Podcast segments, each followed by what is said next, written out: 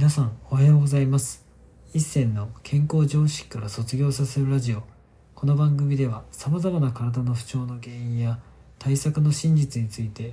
一銭の発明した世界唯一の生態理論をもとに常識外れの考え方をお届けする内容となっています。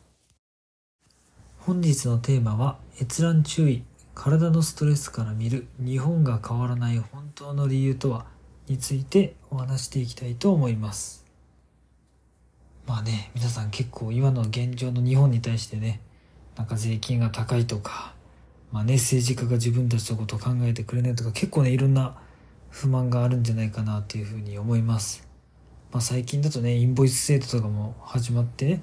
なんかそのね低所得者の方でもがっつり税金を取るような仕組みがねできてきたりとかまあね政治家がどんどんまあ、こそこそと税金上げたりとかしてでもね外にねお金をばらまいちゃったりとか、まあ、すごいね不満がたくさんあると思うんですけどもじゃあなぜねこういうふうに政治家の方たちとかまあね力を持ってる人たちが、まあ、こんだけ好き放題できるかっていうと、まあ、そもそもねこれちょっと日本の今の現状として良くないことが、まあ、実際に体のストレスとも結構リンクしています。で何かというと一番シンプルなのは自分の親とかに対してちゃんと本音を言えてないってところですね。やっぱり自分がね赤ちゃんとして生まれて、まあね、両親がいる家庭とかまあ片親の家庭もいるかもしれないですけどやっぱ自分よりも圧倒的に力も経済的にも精神的にもまあ明らかに上っていう立場の人に対してまあ育ててもらってるから文句言っちゃダメだとか自分の本音言ったらね、まあ、親がかわいそうとかまあいろんな思いがあるとは思うんですけれども、まあ、正直それと自分の人生ってやっぱりね切り分けて考えていかないといけないと僕は思います。まあ、なんでかというと、まあ、母親が言うから正しいとか父親が言うからまあ間違ってないとかそんなことはなくてまあもちろん別に親も人間なので間違えることもあるしその親自身も自分の両親まあ自分から見るとじいちゃんばあちゃんからその親もいろんなこと言われて我慢して育ってきてます。でそういう我慢したまま生きてきてるから、まあ、それを自分より弱い立場の人にまたそれをぶつけちゃってでそれをぶつけられた僕たちはまた自分たちが親に返すんじゃなくて自分たちよりさらに弱い子供に返してしまうっていう、まあ、こういう無限なね悪循環が続いてしまっています。まあ、だからこそ、まあ、こんだけね国のトップというかお偉いさんたちが好き放題しても僕たちはまあデモを起こしたりとかまあ、政治家をね引きずり下ろしたりとか、まあ、いろんなことを本当はやってもいいはずなんですよね。それぐらいなんか横暴なことをしてるかもしれない。だから僕はしてる可能性あると思ってるんですけども。でもそれでもやっぱ僕たちは別に怒ったりもしないし日々我慢して自分の目の前の仕事を全うするってことをやっています、まあ、ただそれだけでね現状というか日本が変わるんだったらいいんですけれども正直今の日本変えようと思うんだったら、まあ、一人一人が自分のまず自分より上の立場というか強い人に対して本音を言ったりとか何か行動を起こしていかないと、まあ、本当の意味では変わっていかないと思います。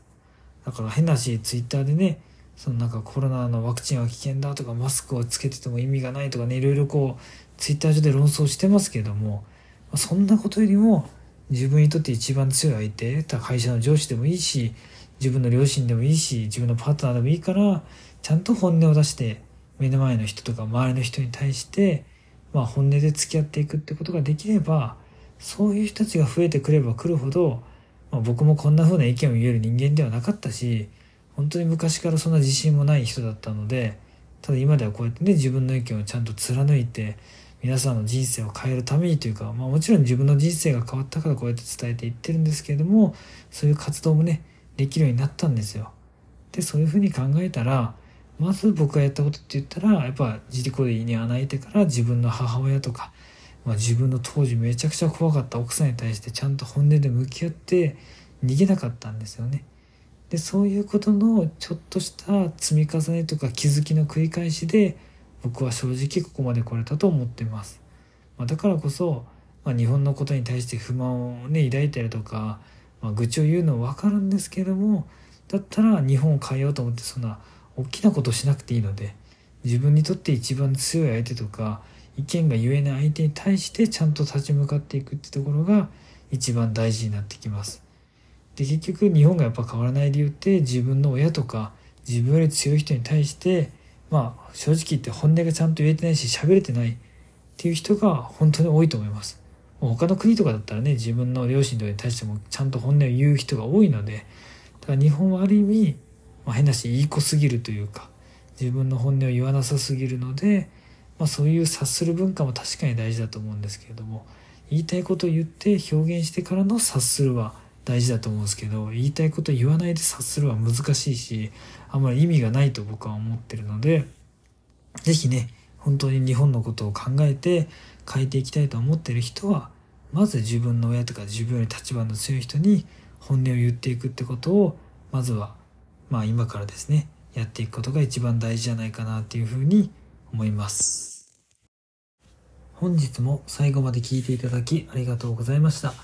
もし面白かったらラジオの登録とコメントなどもいただけるとすっごく励みになります。お知り合いの方にもこのラジオを紹介していただけるとすっごく嬉しいです。皆さんにとって健康で楽しい一日になりますように。